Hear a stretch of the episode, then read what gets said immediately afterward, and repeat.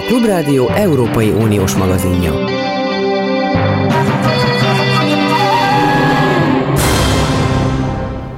Jó napot kívánok, a mikrofonnál Kárpáti János.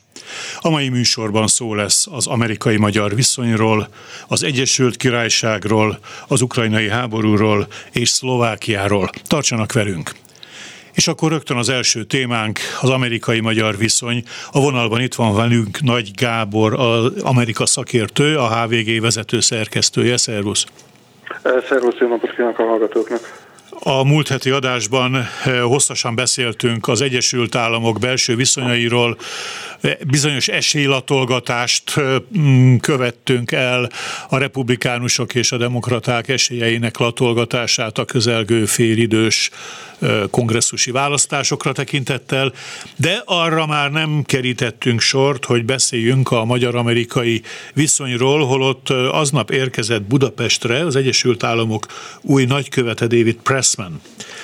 És, és azt szeretném kérdezni tőled rögtön egy kicsit provokatív módon, azzal indítanék, hogy visszautalok, volt egyszer egy André Goodfriend, aki nem nagykövet volt, csak ügyvivő, de meglehetősen viharos körülményeket, körülmények jellemezték az ő itteni ténykedését. Vajon várható-e Pressmannek a hátterét ismerve, hogy egyfajta Good Friend 2.0-ként fog működni? Hát erre kétféle válaszom van, egészen pontosan nem kétféle, hanem a válasz inkább kétosztatú. Az egyik, hogy André Goodfriend az egy ügyvívő volt, ami azt jelentette, hogy egy karrierdiplomata volt, ami pedig azt jelentette, hogy bármit is csinált ő, illetve hát emlékszünk arra, hogy milyen szerepet játszott, azt ő nem tehette volna meg a Washingtoni külügyminisztérium jóváhagyása nélkül. Tehát ebben az értelemben egy ügyvivő karrierdiplomataként egy, egy követség él, egy mindig átmeneti vezető, és ő sokkal jobban vigyáz arra, hogy az amerikai külpolitikával és a külügyminisztériummal összehangoltak legyenek a lépései. Tehát én úgy gondolom, ebből a diplomáciai alapvetésből ki indulva, hogy Goodfriend nem önjáró diplomataként mondta és tette azt, amit tett, hanem Washingtonnal egyeztetve. Most beszélve a nagykövetekről és David Pressman személyéről, ha visszatekintünk arra, hogy Magyarországon mondjuk az ezredforduló után milyen nagykövetek fordultak meg, alapvetően politikai kinevezettek voltak, és ez most sem változott. Ami viszont változott, hogy bár David Pressman politikai kinevezetnek számít, és nem diplomat, karrierdiplomata, egyrészt van diplomata múltja, másrészt uh, ugye az ENSZ nagykövet helyettese volt uh, Barack Obama idején például, és más diplomáciai feladatokat is ellátott, másrészt viszont a lehető legközelebb van ahhoz, hogy ne politikai kinevezetnek, hanem karrierdiplomatának nevezzük. A szenátus előtti beszél, meghallgatásán már szólt a magyarországi emberi jogok sajtószabadság helyzetéről és arról, hogy Magyarországot mennyire lehet tekinteni eh, mondjuk az Ukrajnával kapcsolatos vagy a NATO-val kapcsolatos politikájában Európa és Oroszország fogjának. Tehát én úgy gondolom, hogy ő hangot fog adni eh, ennek a véleményének Magyarországon, mind a színfalak mögött diplomáciai csatornákon, mind pedig a nyilvánosság előtt ebben az értelemben minden nagykövet egy kicsit önjáróbb lehet, mint, eh, mint egy ügyvívő, amilyen good friend volt bármit is tesznek az ügyvívők, azok, azok sokkal inkább egyeztetettek egy washingtoni külügyminisztérium vezetéssel, mint amit egy nagykövet megtesz, bár ebben az értelemben Pressman mindenképpen egy fegyelmezett kvázi diplomatának, most már nagykövetvezetőnek fog számítani.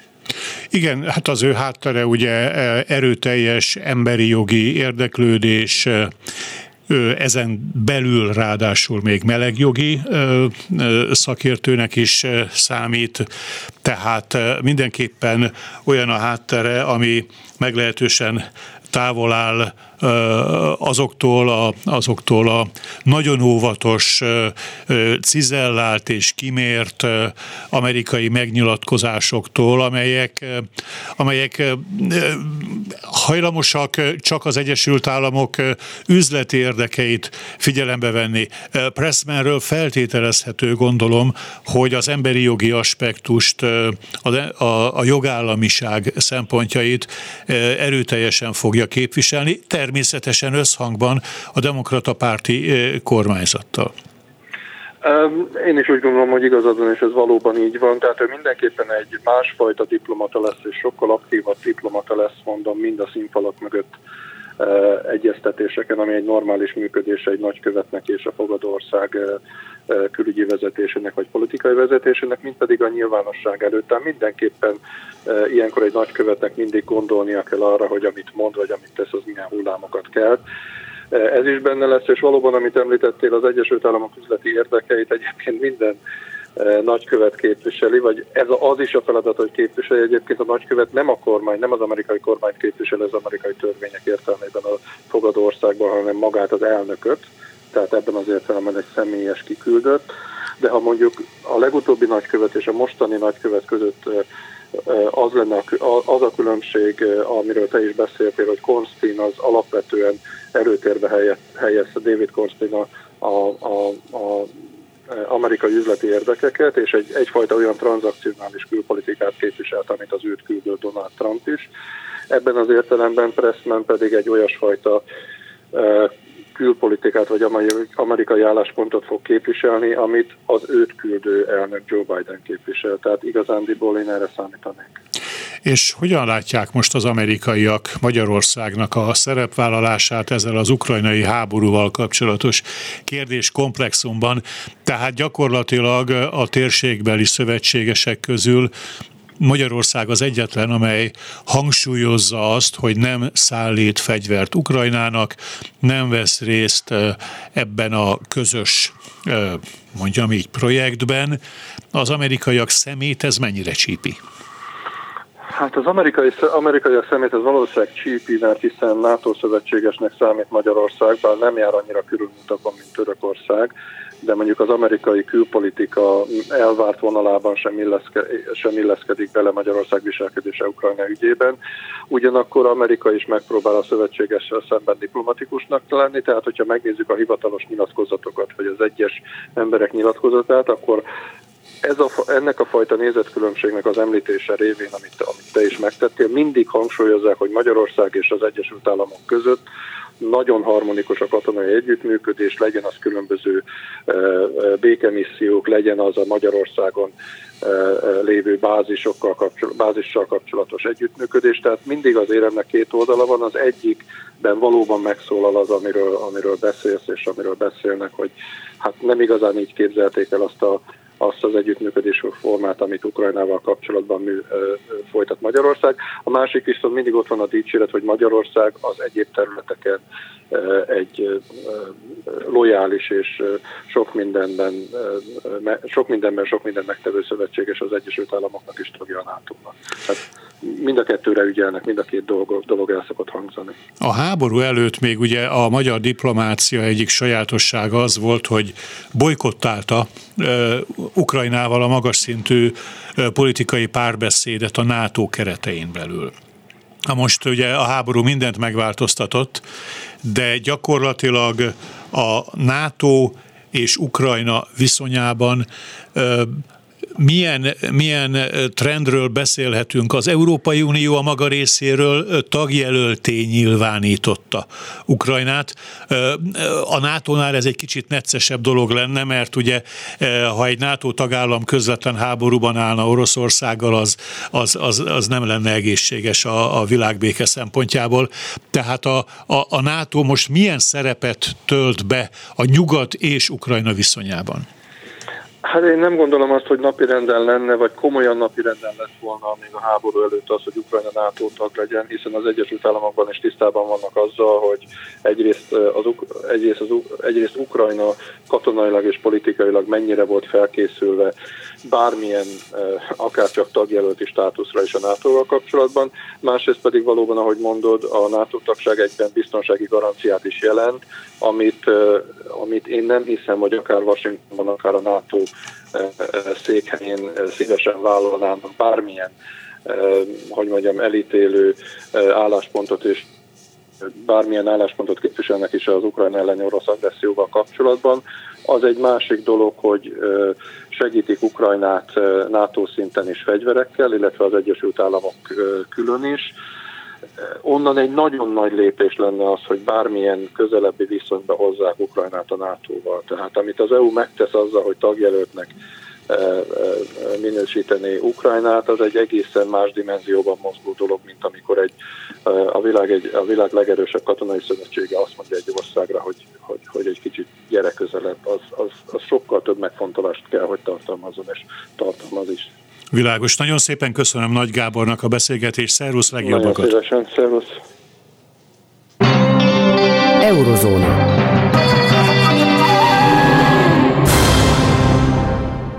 És most itt van velünk a vonalban Gálik Zoltán, a Corvinus Egyetem docense. Jó napot kívánok!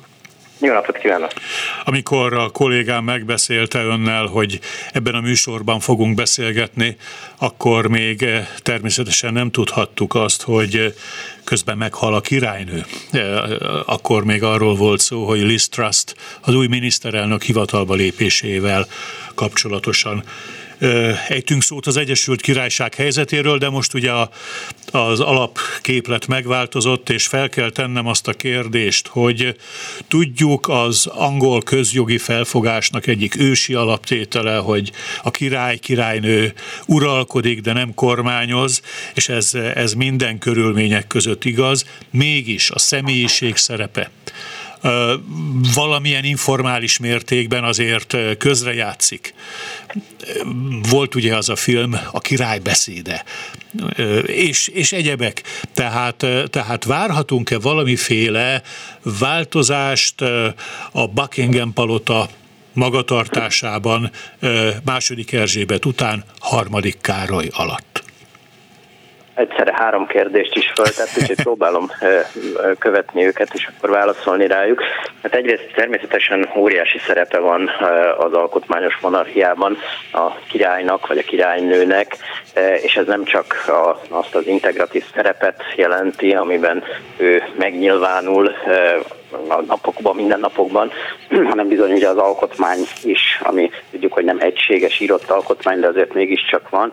Ez is számtalan közjogi szerepet biztosít neki arra, hogy eh, ha minden napokban is részt vegyen a politikai rendszernek a működésében, működtetésében. Gondoljunk csak arra, hogy ő olvassa föl a kormánynak a a programját, és hogyha éppen kilépne az Európai Unióból, akkor jelzi a ruháján keresztül, ha emlékszünk rá a Brexitnél, hogy mégis itt tartana helyesnek, vagy mondjuk gondoljunk csak arra, hogy egy-egy évnek a végén, a karácsonyi üzenetben ő az, aki a biztonságot, a folytonosságot, a tradícióknak a tiszteletét, de ugyanakkor a modernitást is közvetíti az emberek felé az ilyen válságeseményekben, mint háború, vagy valamilyen nagyobb történelmi esemény. Tehát igenis azért nagyon is jelen van, és ez messze túlmutat a más a monarchiák, alkotmányos monarchiák mondjuk azt inkább szimbolikus szerepében.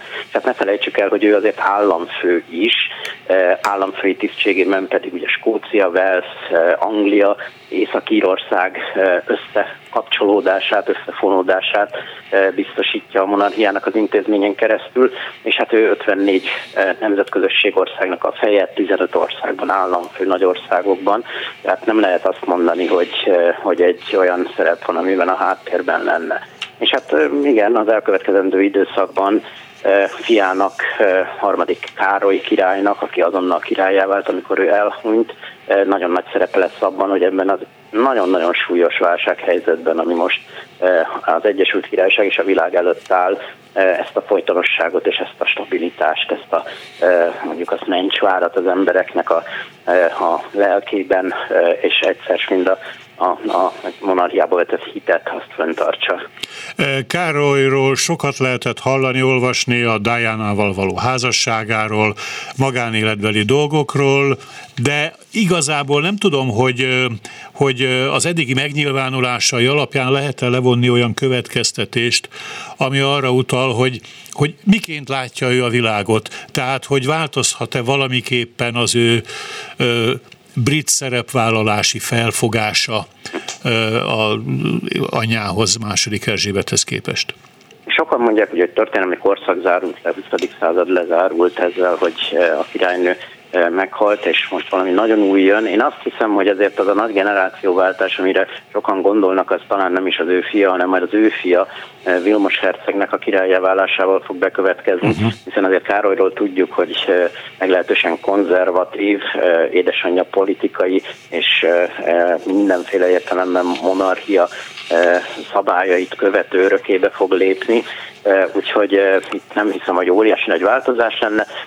Az lehet, hogy talán tematikusan az eddigi tevékenységéből, jótékonysági tevékenységéből, illetve az éghajlat, klíma, védelem területén tett különböző megnyilvánulásaiból lehet arra következtetni, hogy ezeken a területeken óvatosabban, de, de azért, és a politikába közvetlenül nem beleszólva meg fog nyilvánulni, de én azt hiszem, hogy maga a monarchiának az intézménye az, az a második Erzsébet által lefektetett keretek között fog egyelőre maradni. Igen, akkor most beszéljünk a kormányfőváltásról. Tehát ugye Boris Johnson ment, Liz Trust megnyerte a a konzervatív párton belüli választást, holott egy közvéleménykutatási felmérés azt mutatta, hogy a britek nagyon kis aránya százaléka feltételezi azt, hogy Liz Truss jó kormányfő lesz majd. Akkor miért választották meg őt a konzervatívok? Hát, ha cinikus lennék, azt mondanám, hogy nem volt jobb jelölt, uh-huh. hiszen ugye azért azt látjuk, hogy a nagy politikus generációk, akihez talán utoljára Margaret Thatcher, még Tony Blair-t is ide sorolnám, David Cameron már nem igazán, valahogy úgy elfogytak. Hát pedig ő aztán tényleg történelmi tettet hajtott végre, ugye elvitte a briteket a népszavazáshoz. Hát igen, ugye ez a saját politikai kudarca volt, hiszen igen. mellette szavazott, vagy ne, ne is beszéljünk erről most. De ugye az, hogy, hogy Boris Johnson került ugye 2019-ben a konzervatív párt élére, sikerült egyesítenie a konzervatív pártot, ugye egy hihetetlen kellemetlen, rosszáízű Brexit folyamatnak a végén, de mégiscsak egy populista politikát képviselve, radikalizálva a konzervatív pártot, ugye a függetlenségpárt, aki a Brexitet kitalálta, nagyon hatalmába kerítette, és azóta is még tartja a konzervatív pártot, tehát inkább ennek volt a nagy integrás, vagy integritás biztosítója Boris Johnson. Tehát utána ugye az ő karizmájával, politikai karizmájával fölérni nagyon nehéz lenne bárkinek is. Hát Truss ugye azt mondja, hogy ő majd Margaret Thatcher örökével lép, szeret így magát apostrofálni, de hát azért eh, ahhoz nagyon-nagyon sok mindent kellene tennie, hogy eh, egy olyan szerepbe legyen, és hát ugye tudjuk, hogy rengeteg-rengeteg eh, ellentmondás volt azért Thatchernek a politikájában. Eh, a mostani válsághelyzet talán még annál is nagyobb, mint eh, ami a 70-es évek végén volt. Ugye akkor az olajválság, a sztrájkok, a az északi probléma is sorolhatnám. Most az energiaválság, a gazdasági eh, recessziónak a réme, a eh, egyensúlytalansági problémák, a megélhetési problémák, eh, és hát tényleg millióknak az elszegényedése akár hónapokon belül a küszöbön állhat. Hát ehhez a feladathoz így elsőre, ha megnézzük a politikai pályafutását, nem tudom, hogy hogy tud majd megfelelni, de hát ugye Margaret Thatcher is, amikor hatalomra jutott, akkor viszonylag tapasztalatlan volt, és egy-két éven belül kitanulta a szakmáját. Induljunk ki abból, hogy átalakította a kormányt Liz Truss, és ennek a személyi változás sorozatnak a, a, az irányából lehet-e valamire következtetni? Tehát ő maga külügyminiszter volt eddig, ugye, most ő a miniszterelnök, kit választott külügyminiszterének? Ugye nagyon fontos, hogy ha ezt megnézzük, hogy kik lesznek azok a kulcsfontosságú politikusok, akik az előző politikusi generációból megmaradnak, hiszen Boris Johnson azért egy olyan stábot alakított maga köré, ami a mondhatjuk a, a Brexitnek a vonalán és a Brexit utáni időszakban az Egyesült Királyságnak az új beágyazódását, az új gazdasági politikai irányvonalát képviselte. Hát nagyon sokan távoztak, és azzal kezdeném inkább, hogy egy Priti Patel lehet uh-huh. példálózni, aki a belügyminiszter volt, és egy nagyon konzervatív és nagyon sok ellentmondásokkal teli bevándorlási politikát próbált érvényesíteni, és nagyon sokan, körülbelül a kormánynak a fele az távozott. De még egy nagyon fontos dolog volt, hogy amikor Boris Johnson az utolsó napokban a, megpróbálta összetartani a kormányt, akkor azzal szembesült, hogy gyakorlatilag elolvadt körülötte mindenki, kiléptek, és beadták a felmondásukat, úgyhogy azok, akik benne voltak a kormányban, azért azt mondhatjuk, hogy még vagy nyeretlenek voltak, vagy pedig nem azokon a pozíciókon, tehát azért nagyon figyelni kell arra, hogy mhm. milyen következtetés vonunk le ezekből. Hát amit lehet tudni, és aki, aki biztos pont a, a kormányban, az a védelmi miniszterben Valasz, aki az ukrán háborúban nagyon következetesen támogatja Ukrajnát, és ugye ő egy nagyon stabil és folytonosságot képviselő Igen. személy lesz. A James Cleverly, aki az új bocsánat, külügyminiszter lesz, és ugye a nemzetközösségért is ő fog felelni. Ezen a területen nagy tapasztalatokkal még nem rendelkezik, eddig oktatási miniszter volt.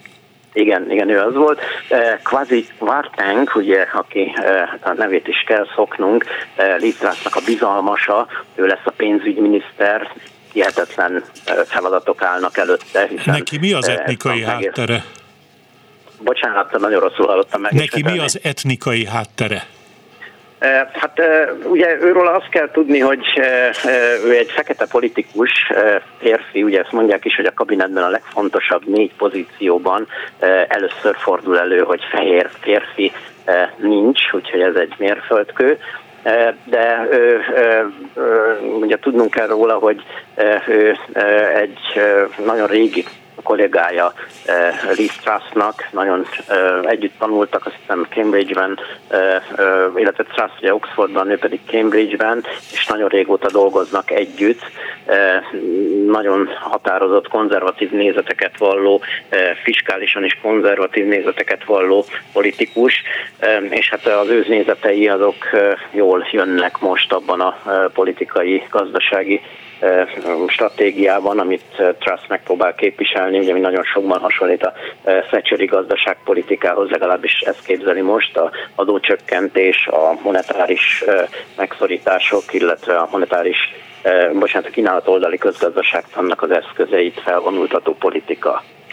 Még egy Igen. dolog, vagy még kettő, vagy csak egyet mondok, akkor Suella Braverman, aki ugye maga is meg próbált miniszterelnök lenni, ő lesz a belügyminiszter, és ő hát még erőteljesebben vinné tovább a Principátel által fémjelzett nagyon szigorú bevándorláspolitikát. Tehát akkor beszélhetünk arról, hogy, hogy a, a Boris Johnson populizmusát vagy legalábbis, legalábbis annak egyes elemeit deklaráltan és látványosan háttérbe akarja szorítani Liz és, és ezzel ennek a, mint egy, ezt meglovagolva igyekszik Thatcherré válni? Nagyon kell ezzel vigyázni, én nem mondanám ezt így ki, uh-huh. és még egy példát eszembe jutott, ugye Jacob Rees-Mogg, akinek a neve talán igen. ismerős lehet, ultrakonzervatív, igen. és ő lesz Nagy a, brexitista volt, igen. Igen, ő, ő, ő megjelent most a kabinetben, ugye mindig vártunk rá, hogy a parlamentben volt ő az első VIP, ugye a, a frakció főnök, és ő megjelent most a, a kabinetben, őt nagyon sokan majd a későbbi miniszterelnök jelöltként apostrofálják, és ebből is látszik az, hogy valóban van egy megújítás, de annyira sokféle lett a konzervatív párt, és hát ez soha nem újdonság, hogy egy konzervatív párt nem egységes, van jobb és bal szárnya, de most ez a jobb szárny, ez annyira jobbra toródott, hogy annyira sok felé kell megfelelni, hogy ez nagyon nehéz lesz, és a kabinet az pontosan ezt tükrözi. Nagyon szépen köszönöm Gálik Zoltánnak ezt a tájékoztatást. Minden jót viszont hallásra. Köszönöm, viszont hallásra. Eurozóna. A Klubrádió Európai Uniós magazinja.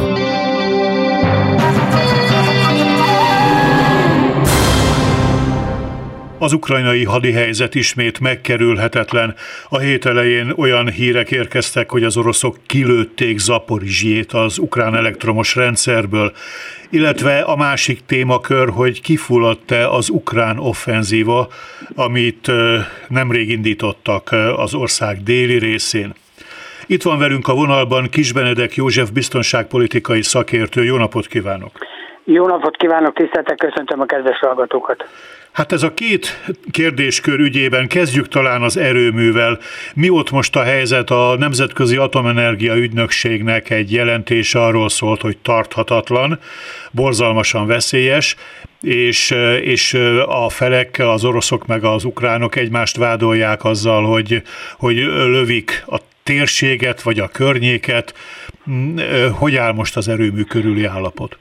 Nekem semmi alapom nincs arra, hogy bíráljam a Nemzetközi Atomenergia Ügynökség szakembereinek a véleményét, hiszen ők azért ezzel foglalkoznak, értenek hozzá, nagyon sok erőművet ellenőriznek, és fel tudják mérni azt a veszélyhelyzetet, ami jelenleg van. Az már egy pozitív eredmény, hogy végre odaengedték őket, hol az oroszok nem akarták engedni, hol az ukránok nem akarták engedni, de végül is eredmény, hogy elmentek, megnézték, és kettő ember ott maradt, és ezeket folyamatosan váltják, általában 4-6 hetente történik váltás, tehát reméljük, hogy itt egy folyamatos ellenőrzés lesz, ami azt jelenti, hogy azért odafigyelnek arra, ha valami olyan veszélyes helyzet történik, itt nem csak a katonai támadásokról beszélek, hanem nem biztosítják a megfelelő munkafeltételeket azoknak a mérnököknek, akik bent dolgoznak az erőműbe, akik egyébként ukránok, és ahogy a jelentés is megállapította, rendkívül túlterheltek. Na most, hogy ki kit támad, arról ellentétes vélemények jönnek.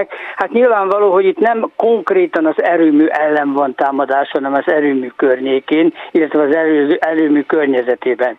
Amit a jelentésben betettek, és ezt továbbították New Yorkba az ENSZ biztonsági tanácsa részére, világosan kifejezték azt, hogy a katonai eszközöket onnan el kell távolítani. Nem mondtak ők semmit, hogy most ez ukrán vagy orosz, onnan ezeket az eszközöket el kell távolítani, mindenki tudja, hogy itt orosz eszközök vannak, és az ukrán támadások pedig azért vannak, hogy az oroszok ne foglalják ezt el, vagy vigyék tovább. Ami az orosz cél, perspektívában az az, hogy ezt a teljes erőműt minden hat reaktorával lekapcsolják, úgy, hogy az áramot ne Ukrajna kapja, hanem oroszok, és itt elsősorban a megszállt területek, gondolok itt külön, különösképpen a, a Krimnek az energiaellátására. Na most ez nagy veszteséget jelent az ukránoknak. Veszteséget jelent Európa számára is, mert azért azt tudni kell, hogy az ukránok bőségesen rendelkeznek árammal, és ezen kívül még ugye van legalább négy működő atomerőművük, van uh, szénnel működő erőmű, és vannak vízi erőműveik, tehát nincs náluk hiány, viszont azért ezt a haterőművet ez Ukrajna ellátásának legalább a 20%-át biztosítja, tehát nagyon érzékenyen érinti őket, érinteni őket, ha ezt lekapcsolják. Már pedig úgy néz ki, hogy ez a cél. Mit támadnak? támadják az ukránok azokat a vezetékeket, amelyeken elvezetik az áramot. Mi ennek a problémája? Az, hogy az áramot nem tudják tovább vinni, tehát az erőmű dolgozik, de fölöslegesen, illetve az erőműnek is szüksége van eleve a működéshez áramra, amit egyrészt saját maga biztosít, másrészt, hogyha valami probléma van, akkor valamelyik erőműből oda vezetik az áramot, illetve egy harmadik lehetőség, hogy agregátorok vannak, vészhelyzetben ezek bekapcsolnak, és ha kell, akkor akár le is kapcsolják az erővet. Tehát itt a biztonsági rendszabályok ki vannak dolgozva megfelelő szinten, és azt mondanám, hogy jó szinten. Na most itt sajnos azt kellene megvalósítani, amit egyik fél sem akar, hogy eltávolítani a mindenféle katonai tevékenységet, eszközöket elszállítani. Hát erre pillanatnyilag az orosz fél nem hajlandó, az ukránok pedig folytatták ugyanúgy a támadást a környéken, mint eddig, amely egy hatalmas kockázattal jár mert lehet véletlen is, bár meg kell jegyezni, hogy a véletlen esetében, hát az, okra, az oroszok nyilván önmagukat nem lövik, mert a butaságért feltételezni, hogy az oroszok önmagukat lövik, de lövik, de lövik a környéken lévő ukránokat, amire az ukránok válaszolnak. Viszont szerencsénk, idézőjelben mondtam, a szerencsétlenségben, hogy precíziós fegyverekkel, tehát itt olyan fegyverekkel, olyan tüzérségi eszközökkel lőnek, aminek két méter a, a tévedése, tehát ezt nagyon pontosan GPS koordinát alapján be tudják programozni, odalő, hova akarnak. Hát ha megtudják, hogy pontosan hol vannak ezek a, az orosz haditechnikai eszközök, akkor odalőnek. Pillanatnyilag nem romlott a helyzet, de nem is jobb. Egyelőre a megoldás felé úgy tűnik egyik fél sem törekszik. Igen, mai hír, hogy az oroszok bejelentették, ukrán partra szállási kísérlet volt az erőmű közelében, de ezt visszaverték.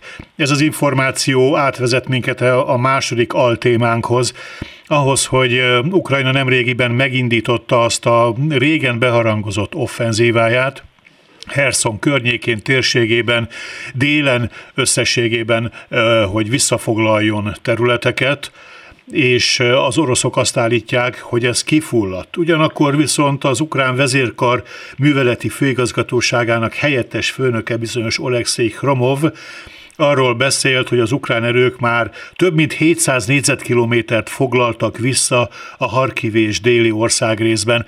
Ez, hogyha igaz, akkor ez jelentős siker, kinek van igaza, mi van ezzel az offenzívával? Én úgy vélem, hogy mindkét félnek igaza van bizonyos mértékben. Tehát el vannak a különböző hírek túlozva. Ukrán részről azért, hogy mekkora sikereket érnének el. Hát úgy néz ki, hogy itt a déli területen azért az ukrán támadás kifulladt. Nagyon nehéz a terep, ez az egyik dolog. A másik dolog, ott van a folyó. A harmadik probléma pedig az, hogy az oroszok ott keményen berendezkedtek védelemre. Tehát nekik eszükbe, eszük ágába sincs az, hogy Herszont feladják, és mindent elkövetnek annak érdekében, érdekében, hogy a folyó keleti partját megtartják. Hát nyilván a nyugatot is szeretnék, azt meglátjuk még hova vezet, ez korai még erről ítéletet mondani, de úgy néz ki, hogy kemény ellenállás van orosz részéről, és nem tudnak előre haladni. Tehát néhány települést sikerült elfoglalni, ezt úgy el lehet adni kölcsön a média felé, hogy itt sikerek vannak, de ugyanakkor kifulladt a támadását nem tudják tovább folytatni, és még egy probléma, amit mindenképpen meg kell említeni, hatalmas veszteségeik vannak az ukránoknak. Tudni, az oroszok tüzérséget teljes egészében alkalmazzák, régi erőt, tehát olyan csapásokat mérnek rá,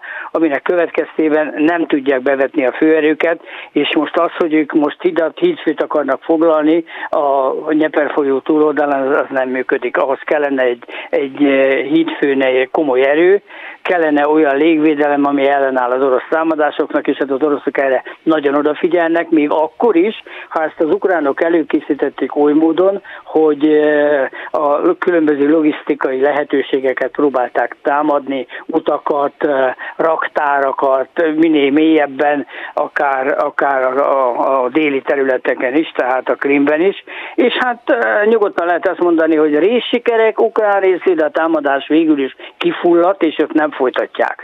Na most átmentek északra, és Harkov környékén indítottak a ukránok ellen támadást. A Harkov viszont tudni kell, hogy nincs messze az orosz határtól, tehát ott az oroszok tudnak biztosítani újabb erőket, és meg tudják őket állítani, de egyelőre nem tudják megállítani. Tehát igaz az a ukrán állítás, hogy előre törtek, ami azt jelenti, hogy olyan 7-8 települést, ezek főleg faluk, amelyek elfoglalt, amelyeket elfoglaltak, és hát nyomulnak előre. Hát itt ennek olyan óriási nagy jelentősége hadműveleti szempontból nincsen, Ugyanakkor a déli terület, a középső területen, tehát a Donbassban tudjuk azt, hogy az orosz politikai vezetés megfogalmazott egy olyan követelményt, hogy szeptember 15-ig a Donbass teljes egészében az ő szavajárásukkal élve föl kell szabadítani, magyarul el kell foglalni.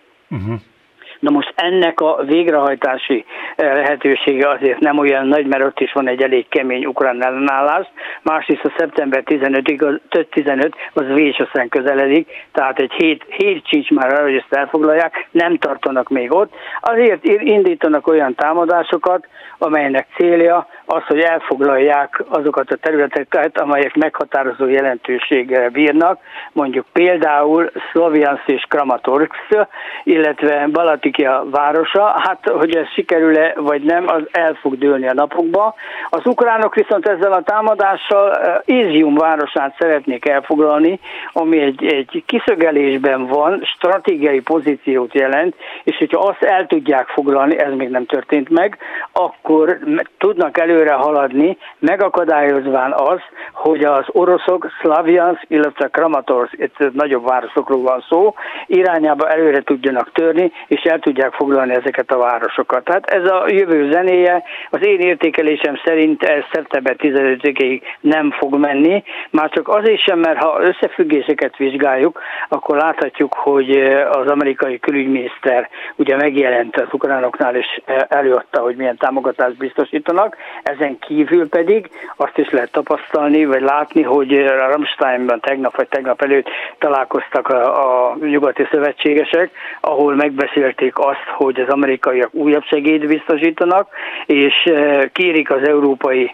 szövetségeseket, hogy szállítsanak fegyvert Ukrajna számára. Na most ennek a pikantériája az is is benne van, hogy azon országok, amelyek Ukrajna részére fegyvert biztosítanak, főleg a régi szovjet e, eszközökből, azokért az Amerikai Egyesült Államok fizet. Na most persze ezt a fizetést ezt úgy kell értelmezni, hogy ők ugyan fizetnek érte, csak ennek fejében nekik amerikai fegyvereket kell rendelni. Hát ez nyilván készkezett most, és nem nehéz eldönteni ezek után, hogy vajon ki fogja ennek az egész háborúnak a hasznát élvezni. Végignéztem, hogy mely országok kapnak, az összes kelet-európai ország kap ebből a pénzből, egy ország nem szerepel benne, Magyarország, mivel mi nem adtunk fegyvert, ezért mi nem kapunk pénzt. A többi országok viszont az északi országoktól egészen Bulgáriáig mindenki kap pénzt. Tehát ez, ez, ez ennek megfelelően kerül kiosztásra, mert ugyan Európában ezt nem hangsúlyozzák, Magyarországon még úgyse, hogy az a segély, amit az amerikaiak jóvá hagynak katonai segély címén Ukrajnának, az nem mind Ukrajnának megy. Annak jelentős része Nyugat-Európába kerül, pontosan azért, hogy a nyugat-európai országok tudják támogatni akár fegyverrel, és különösen lőszerrel az ukránokat, mert azért lőszernek eh, azért nem van, eh, fogytán vannak az, az ukránok. Tehát mindenképpen biztosítani kell azt, hogy kellő mennyiségű lőszerrel rendelkezzenek. Na most ez az egész találkozó, akár az amerikai külügyminiszternek a megjelenése Kievben, akár ez a gyorsan összehozott németországi találkozó, az bizonyítja, hogy folytatják a ukrán haderő fegyverrel történő támogatását. Nagyon szépen köszönöm Kis Benedek Józsefnek a tájékoztatást, viszont hallásra minden jót kívánok. Köszönöm szépen, viszont hallásra.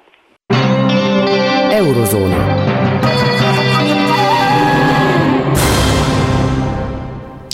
Zuzana Csaputová, eh, szlovák köztársasági elnök még nem kapott tájékoztatást Eduard Heger miniszterelnöktől arról, kiket jelöl a megüresedett miniszteri posztokra, illetve arról sem, hogyan képzeli el kisebbségi kormány működését.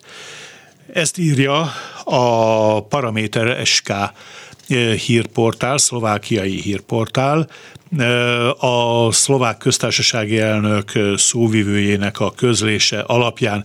És itt van velünk a vonalban Barak Dávid, a Paraméteres K újságírója. Szervusz, jó napot kívánok! Szia, szép jó napot mindenkinek! Nos, tehát Szlovákiáról beszélgetünk, ahol az történt, az általán most említett hírnek az előzménye, hogy hétfőn bejelentették lemondásukat a négypárti koalíció nagyobbik liberális pártjának, a Szabadság és Szolidaritásnak a még hivatalban levő miniszterei, és akkor így három pártivá zsugorodott, és kisebbségbe került a szlovák kormánykoalíció. Kikből áll ez, akik megmaradtak, és ez mennyire lehet életképes? Nem csak eh, Zuzana Csaputová, hanem mi sem tudjuk ezt még most jelenleg nem látjuk. Így van, a maradék kormánypártok a jövő hét elejére, elejére ígértek tájékoztatást arról, hogy hogyan fogják felállítani az új kormányt. Azt kell tudni, hogy a liberálisok kilépésével négy miniszter távozott a, a kormányból, viszonylag jelentős posztokról. Itt a gazdasági miniszterről, a külügyminiszterről, az oktatásügyi miniszterről és az igazságügyi miniszterről van van tulajdonképpen szó, és a kormányban tulajdonképpen kettő párt, illetve egy párt maradt. Az egyik a legnagyobb kormánypárt, ez a, az Igor Matovics féle egyszerű emberek nevű alakulat. Az Olano-ként a, rövidített. Ez az Olano, így van, így van, ez az Olano. A másik párt, a nagyobbik párt a 12 gyermekes családapa, Boris Kollár család vagyunk, Smerodina nevű pártja, illetve ott van még a, ott van még Veronika, Remisová Zalugyi az emberekért elnevezésű törpepártja. Neki Ezek nagyon szép elnevezések, hogy egyszerű emberek, meg család vagyunk, meg az emberekért, de, de mondjuk a profilját ilyen nagyon régi vágású, klasszikus kategorizálás szerint meg lehet állapítani ezeknek a pártoknak? Nagyon nehéz megállapítani. Az Igor Matovics féle kormánypárt eleve elég sokrétű, mivel tíznél kevesebb tagja van, és hát Matovics sajátos stílusából kifolyólag általában a választások előtt kasztingolja ki a különböző közéleti szereplőket, így ez egy elég színes csapatról van szó, ahol, ahol, a, ahol az abortusz ellenes konzervatívoktól a, a, a drog dekriminalizációt szorgalmazó liberálisokig tulajdonképpen minden, mindenki megtalálható. És hát valójában a, a másik komolyabb tényező, mint kormánypárt, ez a Boris Hollár féle Smerodina pedig hát tulajdonképpen jobboldalinak vallja magát, szociálpolitikailag inkább baloldalinak számíthat, de ami leginkább jellemző rá az a, az a, az a, az a populizmus, tehát valójában mm, vannak bizonyos stabil értékrendek mentén is képesek működni, de igazából elég kiszámíthatatlan stílusuk van, mivel, mivel azért tudják hajlítani az álláspontjaikat a, a, a, az alapvető társadalmi hangulat alapján, és hát igazából ez, ők, ők az ő befolyásuk, illetve az ő későbbi döntésük lehet igazán mérvadó jövőre nézve, mert a 150 tagú parlamentben ezeknek a kormánypártoknak, a maradék kormánypártoknak már csak 73 képviselőjük maradt. Ugye az egyszerű többséghez 75 képviselőre van szükség. Ezt egyenlőre Edward Heger miniszterelnök úgy kommentálta, hogy, hogy hát nem biztos, hogy jelen van mindig az összes képviselő a parlamentben, és adott esetben igazából 73 fővel is, 73 szavazattal is átmehet egy törvénymódosítás, de hát azért ez eléggé optimista, már már egy kis infantilis hozzáállás, és Boris Kollár viszont azt nyilatkozta, hogy egy tesztidőszakot fog adni ennek a kormánynak. A következő hónapokban ki fog derülni az, hogy, hogy a parlamentben működőképes tud-e lenni ez a koalíció, és hogyha esetleg nem tudnának, nem tudnák megszavazni a megfelelő törvényeknek, nem tudnának támogatást szerezni, akkor mindenképpen előrehozott választásokat szorgalmaznának. Azt viszont hozzá kell tenni még ebben az esetben, hogy hogy a ö, szlovák politika történetben volt már példa ö, kisebbségi ö, kormányzásra. A 2000-es években a reformer Mikulás Zurinda ö, második kormánya igazából két évig ö, kormányzott kisebbségben. Működőképes volt a parlamentben is ez a, ez a kisebbségi kormány, csak hát később aztán azok a, azok a vádak érték azt, hogy, hogy különböző politikai dílekhez, vagy esetleg kötötték a különböző független képviselők az egyes szavazások alkalmával a, a támogatásukat, és hát ez egy kicsit azért korrupció gyanús is volt, de tulajdonképpen Zurinda akkoriban 2004 és 2006 között két évig végig tudta vezetni így a, a választási időszakot.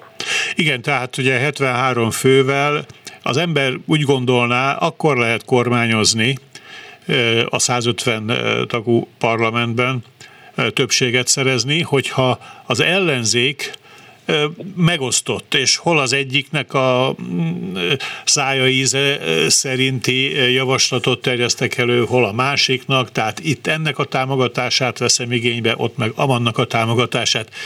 Tehát említetted, hogy ugye a liberálisok, tehát ez a ö, szabadság és szolidaritás, ez, ez kiment a kormányból, ez egy jobboldali, ö, klasszikus, ö, ö, piacpárti, liberális ö, párt lenne? Így van, így van. Tehát, És akkor vannak még ugye a baloldal, a, a Smernek a maradványa, Ficóék, azok mekkora erőt képviselnek? Jelentős erőt képviselnek, tehát egyrészt a, a Robert Fico féle Smernek és a, az abból pártból kiszakadt másik vonalnak, a, a Hlasznak jelentős mennyiségű szavazata van. Velük kapcsolatban viszont tudni kell, hogy, hogy ugye Szlovákiában az utóbbi két évben elég rettenetes dolgok kerültek napvilágra, ami a jogállamot illeti. Igen. Speciális ügyésztől kezdve a, a, egy tucatnyi bírón keresztül a, a, a országos rendőrfőkapitányok kerültek vád alá, illetve vannak már olyanok is, akik el vannak ítélve. Ezek a, ezek a korrupt személyek viszont a Robert Fico kormányzása idején voltak funkcióba. Ezért olyannyira toxikussá vált a Robert Ficoval való együttműködés, hogy igazából a kormánypártok, de főleg, főleg a Matovics féle Olano az utóbbi időben sokkal vevőbb a hát már-már szélső jobboldalinak tekinthető tehát szélső jobboldali pártok listáján függetlenként a parlamentbe jutó képviselők támogatására, és illetve erre az egy ilyen együttműködésre már korábban volt is példa, amikor a liberális, liberális SAS nem akarta támogatni az 1 milliárd eurós segélycsomagot, amit Igor Matovics terjesztett elő, viszont szerzett hozzá szavazatokat, ezekben támogató szavazatokat a parlamentben, így a szélsőjobboldali pártok soraiban. Tehát bárkivel is működik majd együtt az ellenzékből a, az új kormány, vagyis az új kormánypártok, mindenképpen, ha mondhatom így, toxikus képviselők közül kell választani, amivel az egyik oldalon ott lesznek a, a, a Fico-féle maffia állam képviselői, a másik oldalon pedig a, az európai szinten teljesen szalonképtelennek számító szélsőjobbosok akkor valójában a, a, a, a szabadság és szolidaritás miért lépett ki a kormányból, hiszen számára nem lehet szalonképes partner se a, a fasisztoid szélsőjobb, se a Ficóféle, hát ugye maffia csoportosulás, tehát gyakorlatilag, gyakorlatilag ilyen ö, populisták, között a liberalizmus eszméjét akarják egy előrehozott választást kiprovokálva győzelemre vinni? Vagy mi lehet a motivációja? Szuliknak, hogy ezt, kérdés, ezt a lépést tette többféle meg. Válasz, többféle válasz létezik rá. Ugye tehát az SZSZ kilépése, a liberálisok kilépése tulajdonképpen abból indult ki, hogy a, az SZSZ elnöke Richard Sulik, illetve Igor Matovics volt kormányfő, most jelenleg pénzügyminiszter, egy rendkívül destruktív viszonyban voltak, és számos nézeteltérésük is volt, és ez odáig fajult, hogy hogy, hogy a Igor Matovics akkor még miniszterelnökként élő, élő rádióadásba teljesen megalapozatlanul idiótának nevezte a Szulikot, aki ugye akkor gazdasági miniszter volt, és folyamatosan fenntartotta ezt, a, ezt az offenzív kommunikációt, ami hát nagyon nem kifizetődő a, a, a, az ember szövetségesével szemben, és teljesen agyára ment a, a választóknak. És tehát ez a, egészen most nyárig folytatódott folytatódott, amíg szulékék ki nem léptek a, a kormányból. Másrészt viszont ugye ott van, a, ott van az is, hogy Richard Szulik volt gazda, most már csak volt gazdasági miniszter témái közé tartozik, mint miniszterként a, a jelenlegi energiaválság, aminek tulajdonképpen a jövő évben lesznek, illetve két év múlva lesznek igazán érezhető hatásai a szlovák polgárok számára, akkor érnek véget az árbefagyasztások, de igazából már jövőre is várható, hogy, hogy a gázért 55, a, a, az áramért pedig akár 100%-kal többet is fizethetnek a, az emberek. Ezért, hogyha megpróbálunk Richard Sulik fejével gondolkozni, és számba veszük azt, hogy, hogy minden esetben, hogy Igor Matovics minden esetben benne találta meg a bűnbakot, így az is egyértelmű teljesen politikai öngyilkosság volna számára ebben a kormányban maradni, mert egészen biztos lehet benne, hogy a saját szövetségesei vernék el rajta a, a port. Tehát, Tehát ez a így előre menekült, és akkor lehet, hogy a végén előrehozott választás lesz a dologból. Igen, hát tulajdonképpen ez, a, ez az egyik legmeggyőzőbb elmélet, hogy talán jobb most választásokat tartani és négy évre újra kormányba kerülni, mint hogy a duplájára emelkedett rezsi után következik egy kemény tél, és az azt követő tavasszal 24-ben pedig választásokat tartanak, akkor egész biztos, hogy sokkal gyengébb eredményt érne el, mint esetleg jövő tavasszal. Kelet-Közép-Európában ez nem ismeretlen problémakör. Nagyon szépen köszönöm Barak Dávidnak a beszélgetés, szervusz, legjobbakat kívánom. Szép napot mindenkinek, szia! És akkor ezzel az Eurózóna mai adása véget is ért. A szerkesztő Bencsik Gyula, a technikus Túri Lui és a telefonnál közreműködő Lehocki Mirjam nevében is búcsúzik a műsorvezető Kárpáti János. Önök a Klubrádió Európai Uniós magazinját hallották.